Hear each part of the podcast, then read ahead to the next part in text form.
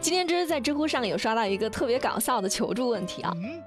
我妈说我高考考得好，全是她求佛求出来的，我要怎么样反驳她呢？有一个回答特别有意思啊，唉，这还不好啊，以后你就告诉她说，难怪啊，我在考场上一直有个声音告诉我该怎么样答题。哦，以后你要是想吃海底捞了，你就说佛祖想吃了；你要是想去旅行了，你就说佛祖想出去转转了。好了，这里是热乎知乎，我是芝芝，跟我一起来刷新今天的知乎热榜吧。知乎热榜第一名，如何看待昆山一工厂将员工证件随地乱扔？知乎热度三千一百八十四万。最近，江苏昆山的世硕电子厂出名了。事情是这样的，当时几个培训人员在给新入职的员工发员工证。他们一边念着名字，就一边把员工的证件一张张的往地上一扔。员工没有办法呢，只好是弯着腰到地上去捡自己的工作证。而且由于他们点名的速度是非常的快啊，地上马上就有了很多的工作证。后面的员工就不得不趴在地上去找那么一会儿。这个事情被曝光后呢，很多网友都被气到了。这也太不尊重人了吧！说的不好听点，这就好像是给狗扔了块骨头一样，真的是没办法忍受。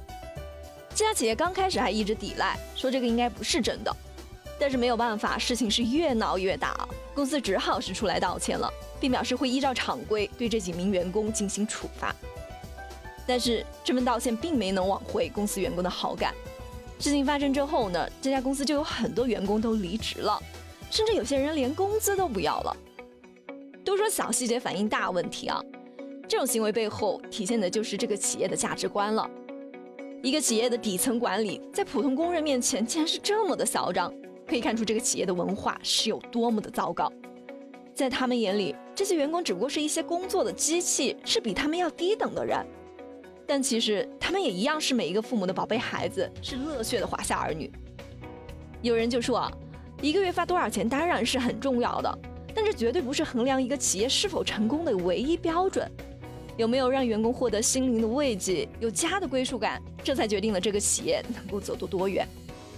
也许有些人是因为生活所迫，不得不弯下腰从地上捡起自己残存的尊严，但是你永远不要指望这样的员工他能够为这种企业卖命的。他们只会说，公司你给我多少钱，我就出多少力呗。但凡是隔壁那个厂能多出那么一百块钱，他们就立刻跟你说拜拜。电影《让子弹飞》里面有一句著名的台词啊。杀人诛心，要是员工们的心都死了，你这厂子也就快完了吧。知乎热榜第二名，初二男生在被十五名同学围殴中刺伤三人，法院认定为正当防卫，而检方抗诉。知乎热度两千一百七十三万。这个事情是发生在去年的五月份，在湖南省的吉首二中。当时十五岁的学生蒋华就被几名同学给带到了厕所，而同校的数名学生马上就对他进行了围殴。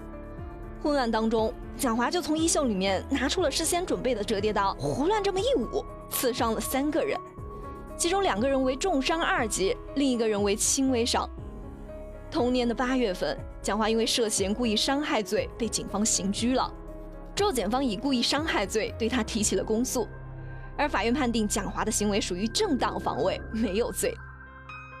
第一，蒋华去厕所打斗呢，并不是他自愿想去的，而是在几个人的胁迫下、两次催促下才去的。第二，蒋华虽然事先他有准备折叠刀，但这是他在事先知道自己会被打，为保护自己而带的，而不是说要故意去伤害谁。第三，虽然说蒋华用刀把三个人给刺伤了。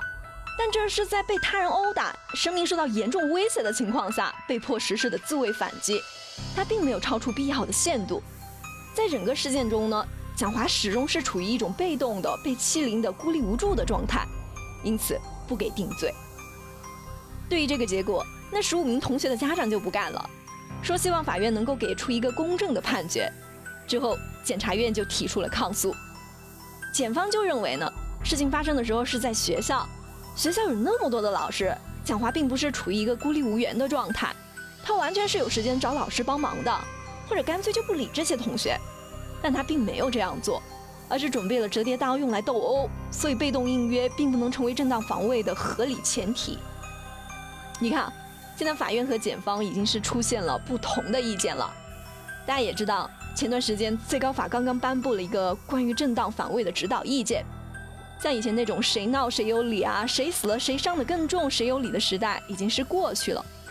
这个指导意见对于司法机关的工作也提出了更高的要求，包括证据采纳和法理推论等等都要经得起严格的推敲。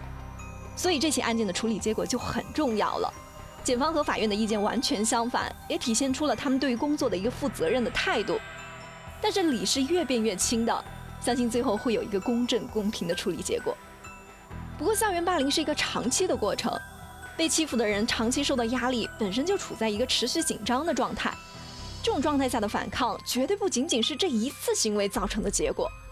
有可能这个孩子在之前呢就向老师寻求过帮助了，但是没有什么用，就只能是忍气吞声，或者是自己解决了。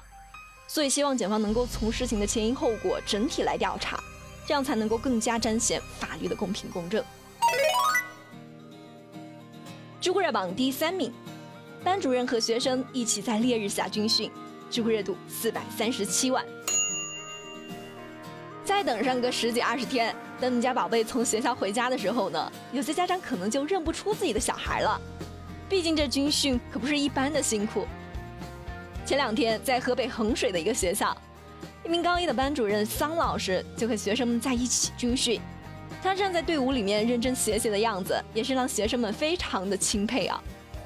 桑老师就说：“我呢是第一次当班主任，一定要以身作则，不要对他们进行严格的要求。那我首先自己得做好啊。如果我自己都没有掌握，那我就没有理由去要求同学们做得更好了。而且这样做呢，能和同学们同甘共苦，和孩子们很快就融入到一起了，对于提高班级的凝聚力也是很有帮助的。”接下来只要是有时间，我都会陪着学生们一起军训的。哎，啥都不说了，为这位尊重学生、理解学生、真正关心学生的老师点赞。好了，有趣有料尽在知乎，我是芝芝，我们明天见啦。